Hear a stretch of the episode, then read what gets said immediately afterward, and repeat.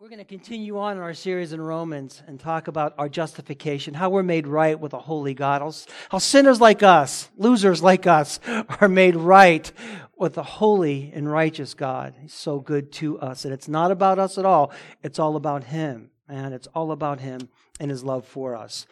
Our Old Testament reading this morning is from uh, Genesis chapter 12. I'm going to ask you to please turn to Genesis 12, verses 10 through 20. And I'm reading this particular portion of Scripture, these passages, because we're talking about Abraham, and he was such a man of faith, and a man of faith, and a man of faith, and that's true, but he was only a man of faith because God gave him that faith, because God chose him. We don't want to put Abraham way high on that pedestal because, oh, Father Abraham, wonderful. And he was as he was obedient, but understand he was still a man, and he still sinned, and he still needed Christ. So that's why I'm going to read this morning from uh, Genesis chapter 12, beginning in verse 10. This is the word of the Lord. Now there was a famine in the land. So Abram went down to Egypt to so- sojourn there, for the famine was severe in the land. When he was about to enter Egypt, he said to Sarai, his wife, I know that you are beautiful that you are a woman beautiful in appearance. And when the Egyptians see you, they will say, This is his wife. Then they will kill me, but they will let you live. Say you're my sister, that it may go well with me because of you, and that my life may be spared for your sake. When Abram entered Egypt, the Egyptians saw the woman was very beautiful. And when the princes of Pharaoh saw her, they praised her to Pharaoh. And the woman was taken into Pharaoh's house. And for her sake, he dealt well with Abram. And he had sheep, oxen, male donkeys, male servants, female servants, female donkeys, and camels. But the Lord afflicted Pharaoh and his house with great plagues because of Sarai, Abram's wife. So Pharaoh called Abram and said, What is this that you've done to me? Why did you not tell me that she was your wife? Why did you say, She's my sister, so that I took her for my wife? Now then, here's your wife. Take her and go. And Pharaoh gave men, gave men orders concerning him, and they sent him away with his wife and all that he had. Far from perfect. Now, Romans chapter 4. Romans 4. That's a long section. This is the, the, the promise that God gives to Abraham that we're saved by faith alone, justified by grace alone, and not by the works of the law, not by anything that we can do. And it's a, this would be like a major, major, mega sermon. We're not doing that, so we're going to break it up between this week and next. So hopefully it won't be as long. I make no promises.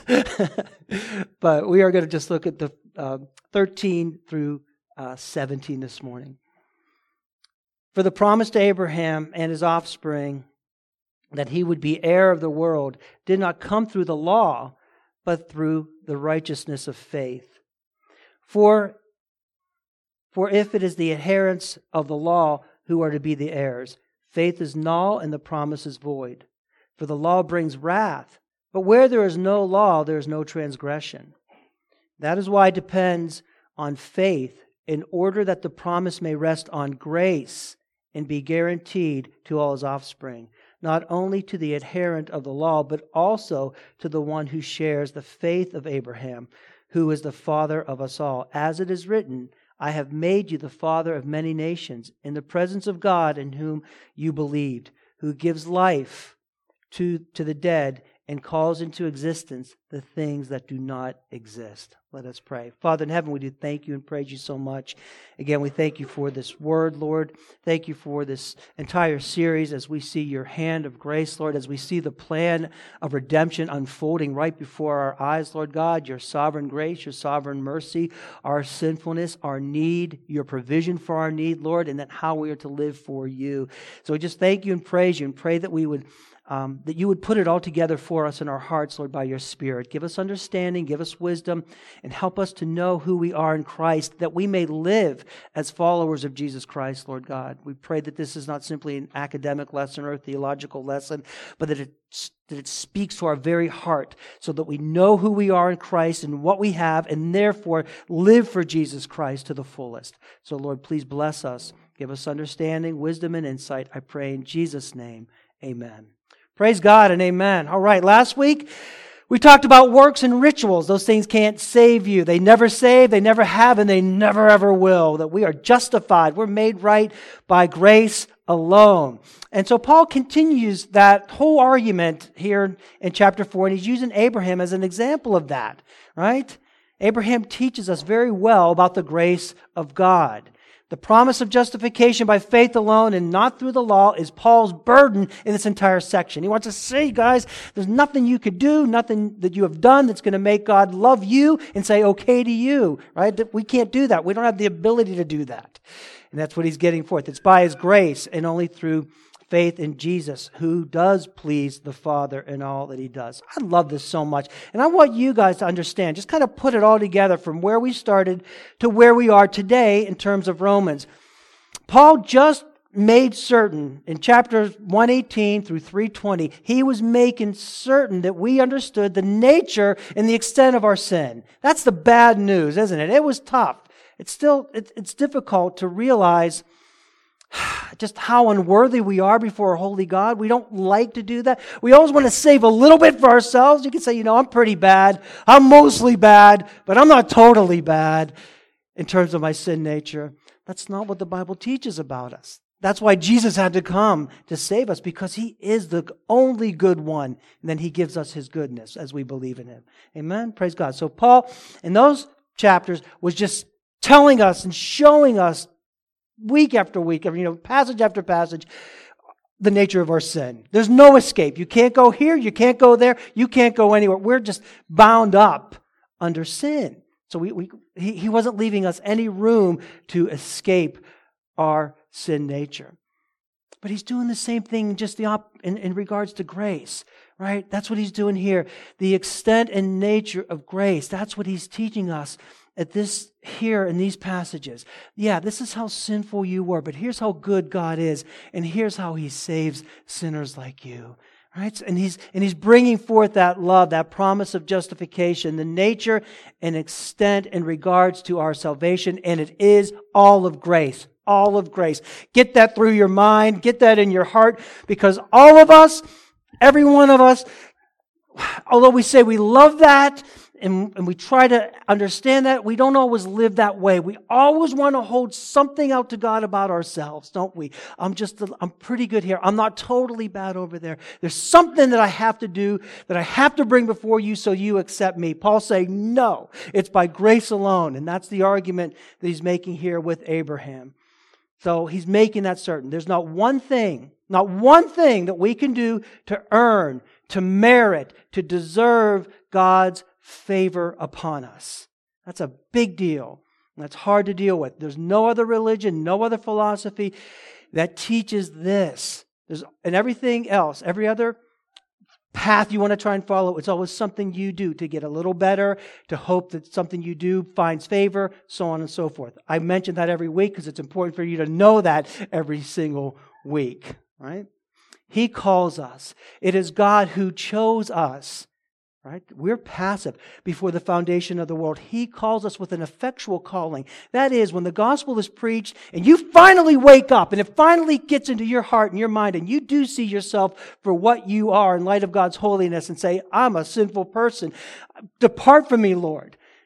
That's effectual calling. When you know that you need Jesus Christ, when you know that there's no other way, when you know that this, this life and the life beyond means nothing apart from Him when your heart and mind is changed, that's effectual calling as the gospel is preached. He's the one who changes your heart.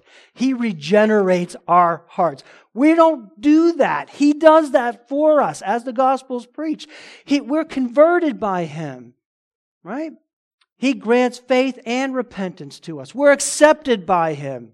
And that's our justification. We're declared not guilty before him. We're adopted into his family, never to be left again. He keeps us forever and ever and will see us through to glory. That's the hope of the Christian. If you're a Christian this morning, that's our hope. It is God's grace, it is God's mercy, it is God's love, and all we do is say, Amen, and praise God. How can I serve you? Let me be faithful to you, whether I'm here, whether I'm there. We, we see that. Um, Paul talks about that Philippians 1:21 for me to live as Christ and to die as gain. Whether we're here with the Lord or whether we're there with the Lord or here waiting to be with the Lord, we are of good cheer because we are serving our God.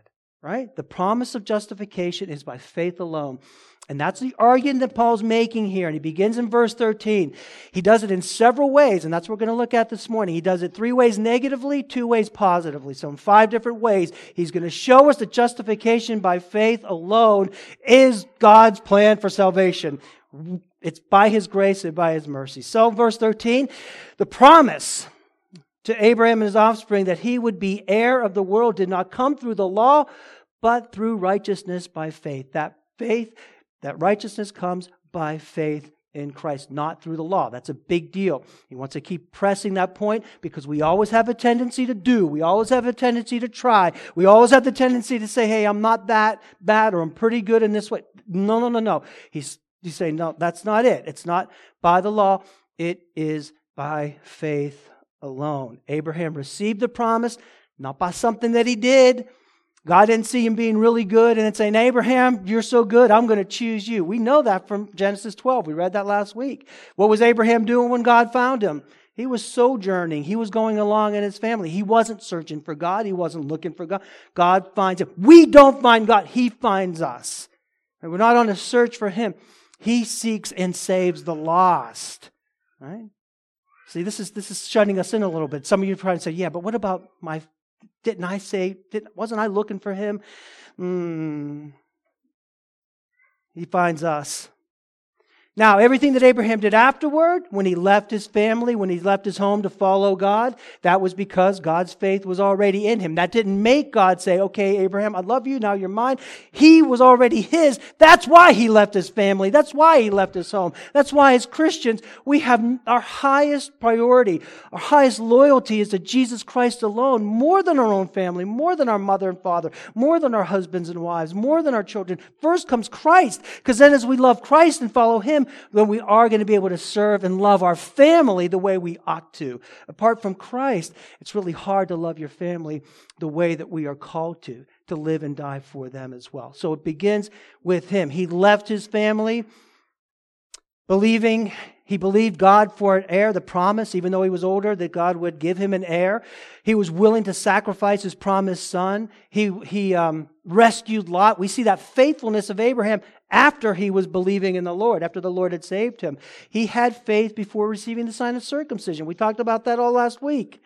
Right? It wasn't the circumcision. Oh, I'm being faithful. I'm doing all the duties. I'm doing all the rituals. Now you're going to love me and save me. No, man. I love you and I've saved you. And that's why we do the rituals as a sign of his love for us in him. Capiche? We have that backwards. A lot of times we think we have to do this, then he's going to love us. No, he loves us, so we do these things. Right? That's a big deal because he gets the grace, honor, and glory. It's never about us. We're zero. We're nothing. He is everything. Paul's basically teaching us that in Romans here. Even when he sinned, we read about that, didn't we? Was Abraham all great and good? No, he was so scared for himself.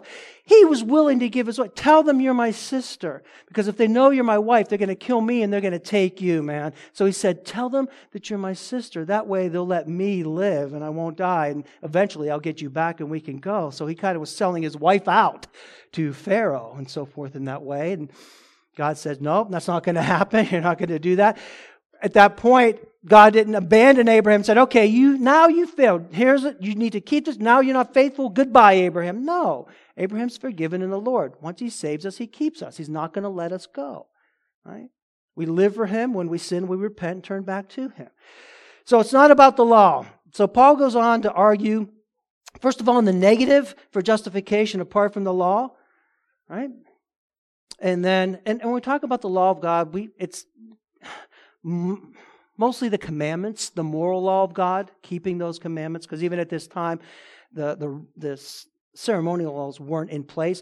But broadly speaking, the law includes the commandments, the ordinance of God, the ceremonial laws, the things that pointed to but never produced salvation in Christ. But uh, mainly think of the, of the moral law as we're speaking in this context here.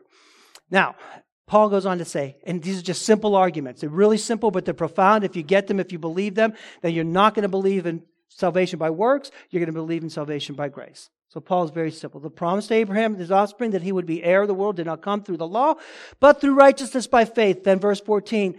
For if it is the adherents or the keepers of the law who are to be the heirs, that is to be the faithful ones, faith is null and the promise is void. So that's the first point right away. He says, look, man, it can't come, justification by faith alone can't come by the law because the law makes faith unnecessary.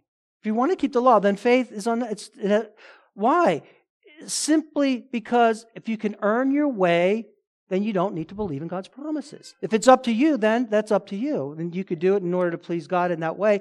Then the promise is null and void of His grace. The law nullifies God's promise of salvation by grace if that promise is conditioned on keeping the law, if it's on, on us doing something.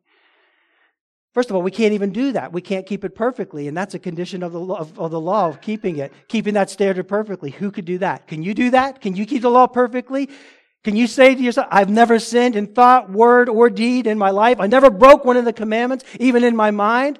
And then, yeah, here's to you. Then that's, then you could do it. There's only one who's ever done that. His name is Jesus Christ. Nobody in this room, that's for sure. Nobody in this county, nobody in this city, nobody in this world has ever done that. And if you, you could say you have, then I have some oceanfront property in Arizona to sell you, right? The law nullifies God's promise. His promise would be worthless. And that's what Paul's saying. You're, you're going to make God's promise worthless, man, if you think it's something that you could do. If you don't keep that law perfectly, if you don't keep it perpetually all the time, then you failed. And that's, that's his argument.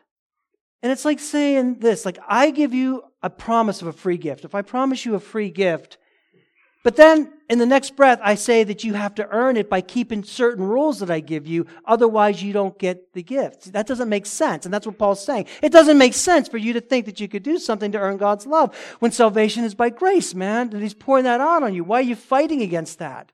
Because we're sinful. Because we always think there's something we must do. And we're raised that way. It's that way in society. You know, the better I do, this is what I deserve, this is what I get. It's not like that with God. It's not like that with salvation because we can never do enough and we can never be good enough. Capiche? And he's, that's, what he's, that's what he's saying here. It doesn't make sense. If I promise a free gift, then I condition it with something that's inconsistent. It's incoherent. It doesn't, Paul's saying that. that that's his first argument. It's real simple. It's straightforward, man. If, if it's by works of the law, then that nullifies the promise of grace. Do you want to nullify the promise of grace? Go ahead and try to work for your salvation. Go ahead and say there's something I've done, something I could do to please you, God. So you look at me and say, Good little boy, good little girl, you come into my kingdom. We can't do that. That's what Paul's saying, number one. Number two, um, in verse 15, he says this For the law brings wrath. So, first of all, it nullifies grace. Second of all, try to keep the law. Uh, the law brings wrath. That's what it does. That's what it's meant to do. Justification can't be through the law. Why? Because the law produces wrath. Simply put, when you break a law, what happens to you when you get busted?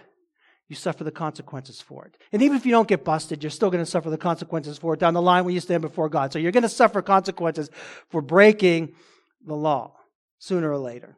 God will cut you down, just like that song says, right? That's what the law produces.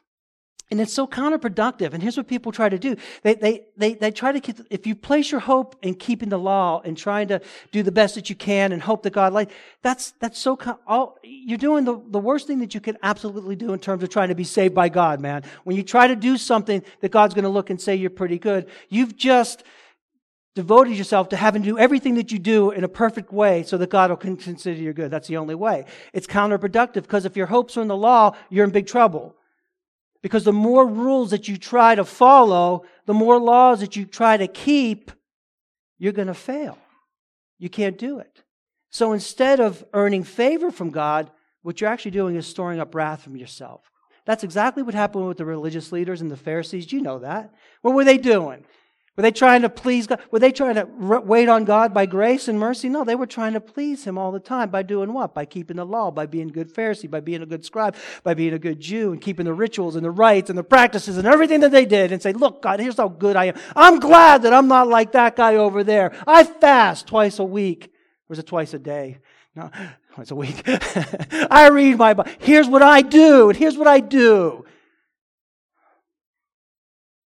But the sinner, the tax collector, pounded his chest and said, I'm not worthy of anything. Which one went away justified? It was the one who realized that he was unworthy.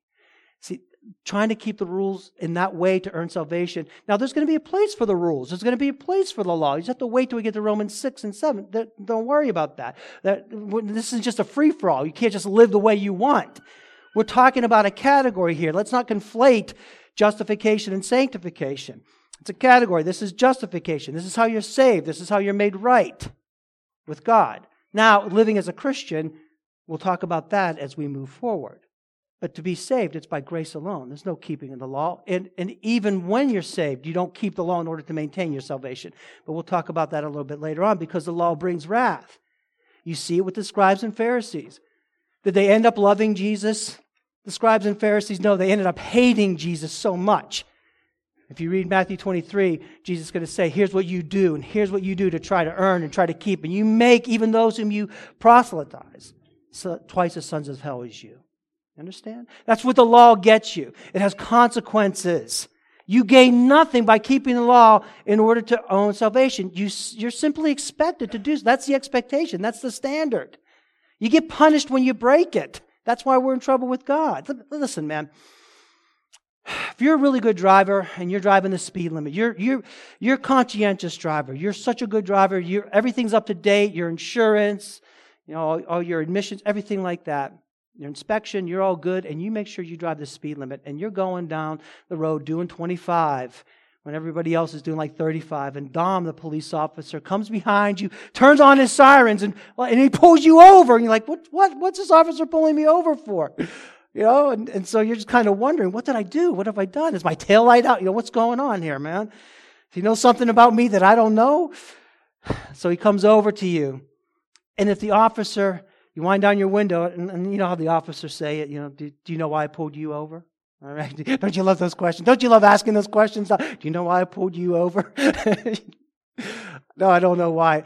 And all of a sudden, would you be surprised if all of a sudden the officer said, I'm pulling you over to congratulate you because you're doing such a wonderful job keeping the speed limit. And by the way, here's a, here's a $50 gift certificate to Chick-fil-A because you are keeping that law. You are so good.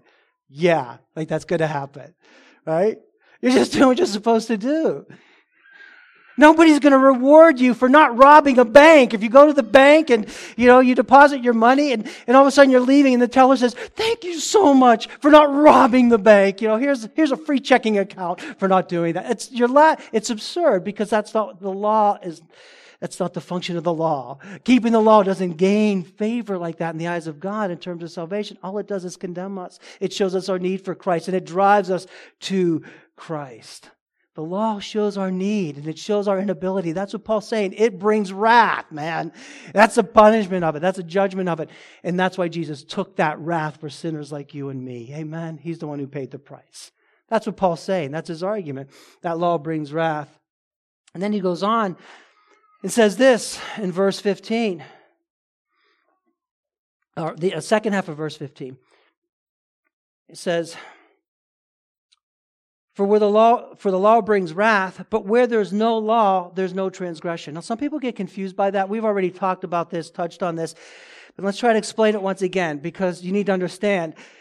He's saying you can't be justified by the law because the law, when you know the law, only increases guilt. Like the more you know the law, the more guilty you are. When you know more, there's more culpability there. And that's kind of the idea. He's not saying it doesn't mean that there wasn't a time when there wasn't the moral law. Well, before the Ten Commandments were given, people had free reign and there was no moral law. There was always the moral law written on people's hearts. We know that. We understand that. We talked about that many times, time and again, right? It didn't only come with the Ten Commandments. So even, I'll just turn back to Leviticus 18. You know the holiness code, and Paul's talking about inappropriate relationships, what we can't be doing, what you shouldn't be doing as the people of God. But then he extends that to people who don't know God and don't have the moral law or the commandments. But he's pushing them out of the land. Why? Because they were doing those very detestable things, those immoral, those, sexual things they shouldn't have been doing. That's part of the reason he was getting rid of them. Why? Because they were still culpable to the law, even though they didn't have the written commandments before them. So in uh, Leviticus 18, beginning in verse 24, after he goes through the, the long section on the depravity, on the sexual morality, he says this Do not make yourselves unclean by these things. Don't do those things. Love your wife only. Everything else is out. Everything else is out. All those sinful uh, relations. He says, don't, don't make yourself unclean by these things.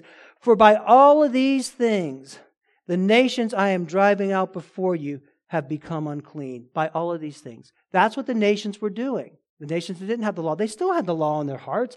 They were still culpable and they would still answer to God. That's why he's driving them out because they were doing these things. And the land became unclean so that I punished its iniquity and the land vomited out its inhabitants. Okay, so that's just one passage, but you know, throughout scripture, we that's the idea. Romans chapter 2, just flip the page back if you're following with me. Romans 2, we know this as well. Well, two pages.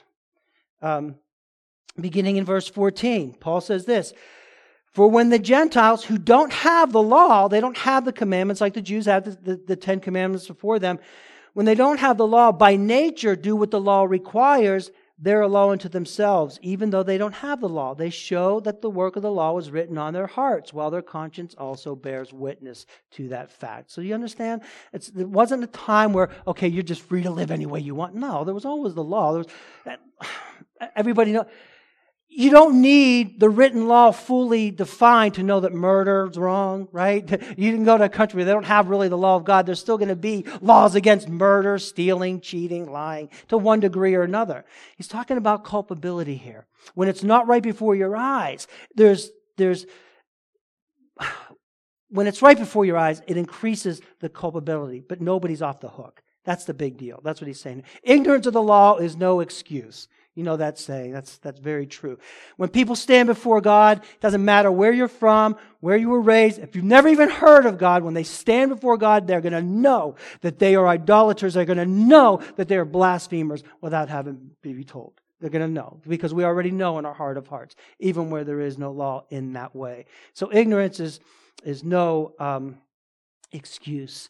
There's level of culpability. And that's the idea here when he says, but uh, where there's no law, there's no transgression. Where that law is, there's transgression. So when we were kids, man, we were like 12, 13 years old. We had train tracks. If you grew up around here, you knew the train tracks were always by your house. We'd walk the tracks and stuff. And silly boys that we were, we weren't, we weren't trying to derail the train necessarily, but we would like put things on the track, right? We didn't know there was like a law against it. We knew what we were, what we were wasn't exactly right. But how many of you tried to derail trains when you were growing up? Was it just me and my friends? what did you put on the track? They said if you put a penny on the track, on the rail, then it will do something, right? It will, it will make the train. So we did that. And, and, sometimes we would put old bicycles on the tracks, you know, and, or a big boulder, old bicycles, old hockey nets, you know.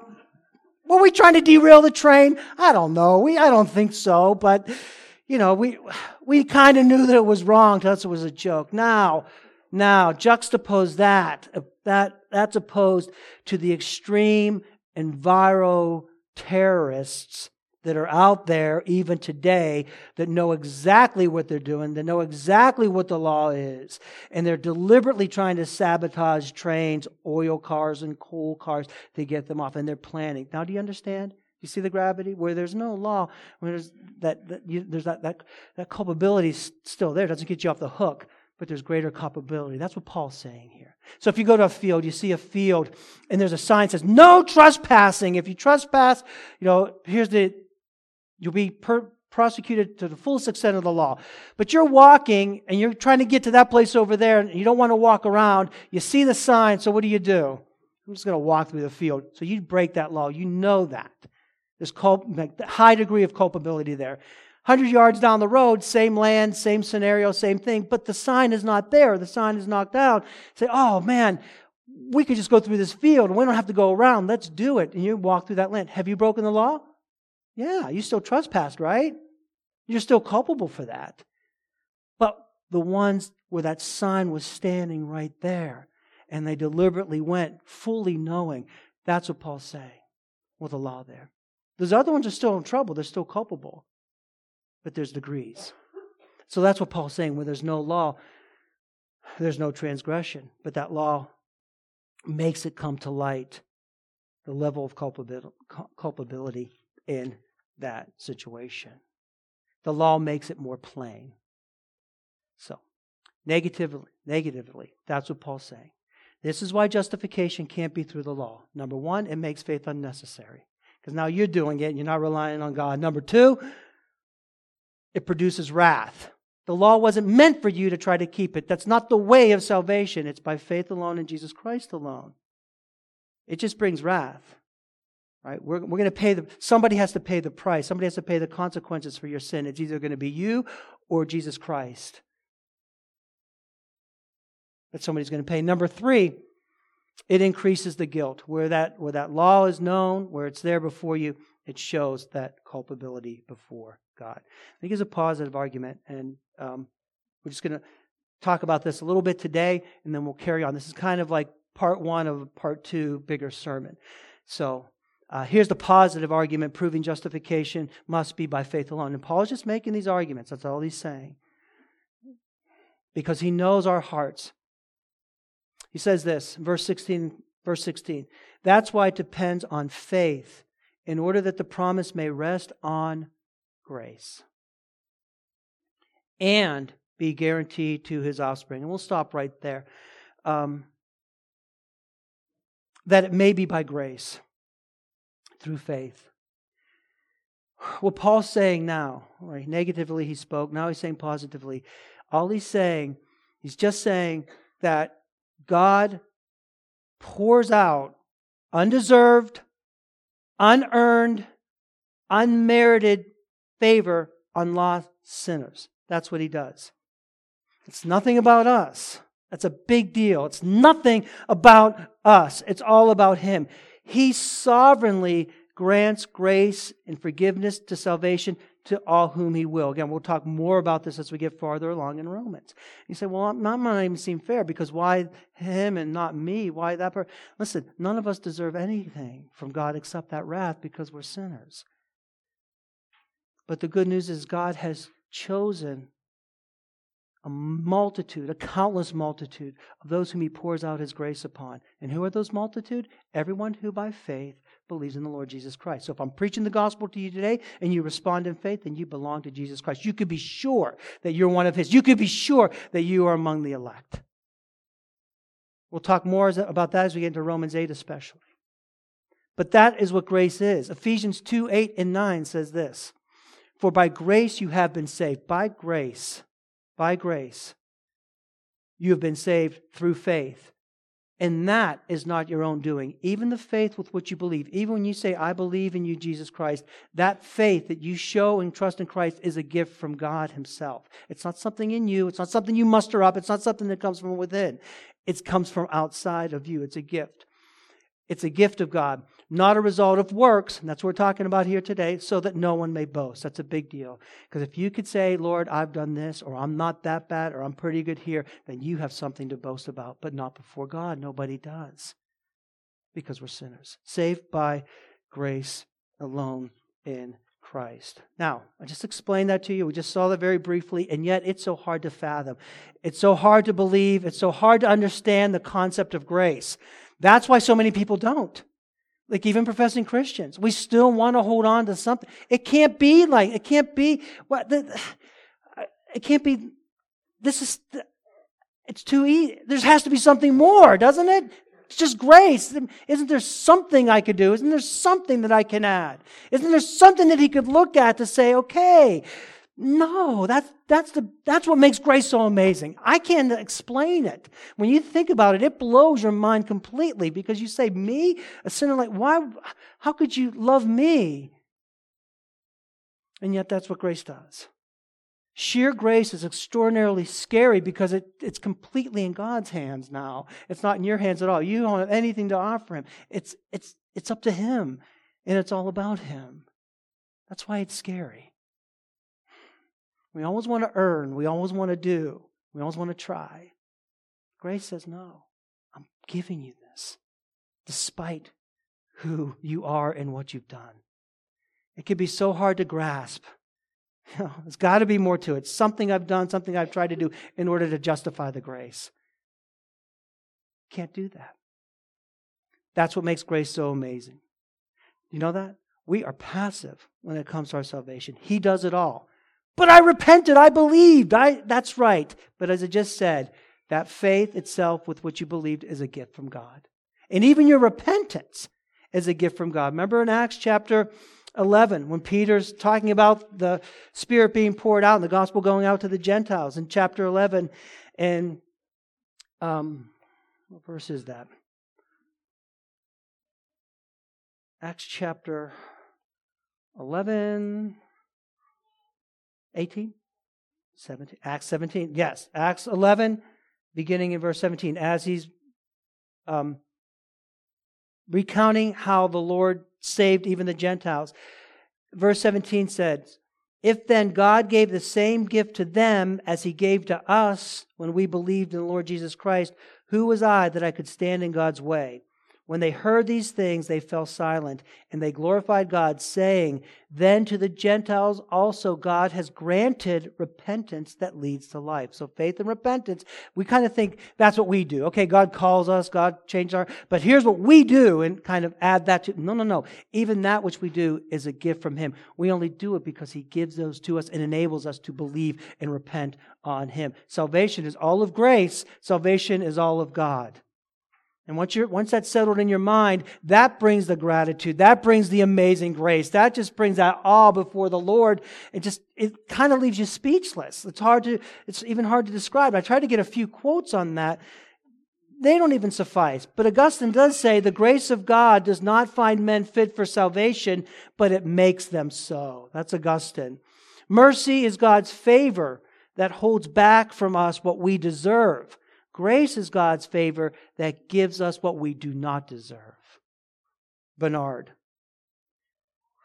Were it not for the grace of God, there would be no such thing as a Christian. Martyn Lloyd-Jones. I think he puts it just, you know, splendidly there, simply put in that way. Justification is by grace alone. We're saved by grace. And he goes on to say this, and it gives us our assurance as well, because now it doesn't depend on us. That's why it depends on faith in order that the promise may rest on grace and be guaranteed to all his offspring. So everyone who believes, that's the guarantee. That's the assurance that we have. That's why we know that we can't lose our salvation because we've done nothing to gain our salvation because our salvation is not ours. It's his. He saves us. We don't save ourselves. We can't undo what he's done in our hearts and lives if you're a true Christian this morning. Right? If you earned your salvation, if I believe by faith, then I have to maintain my faith, and I can lose my faith if I'm not a good little boy or girl, or if I go off the beaten path, or if I did like Abraham did, well, then maybe I'm not saved. Maybe, how many people, how many of you guys know people that have been saved five or ten times or more? Raise your hand. Okay, two or three times. Okay, more hands. I'm just teasing. No, nobody else hand. But you know, you've heard those people, well, I, I, I walked that aisle again. I had to be resaved and rebaptized because I lost my faith. No, you were in deep weeds maybe, if you're a true Christian, but you didn't lose your faith. And if you were that way, you never had faith to begin with. If you've gone out from us in that way, because our salvation is not our own. It is Christ. He works in us. He chooses. He calls. He justifies. He sanctifies. He adopts us.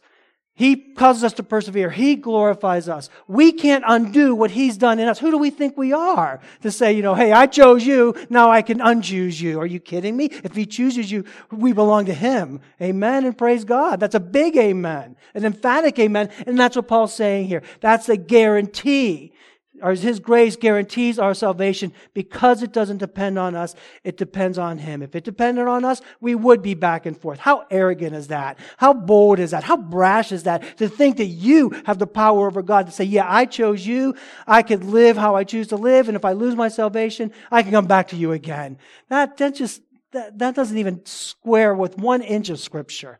Not even one centimeter, millimeter of scripture at all in terms of salvation. If He set you free, then you are free indeed. Amen. And He's the one who sets us free. If it's up to us, we fail.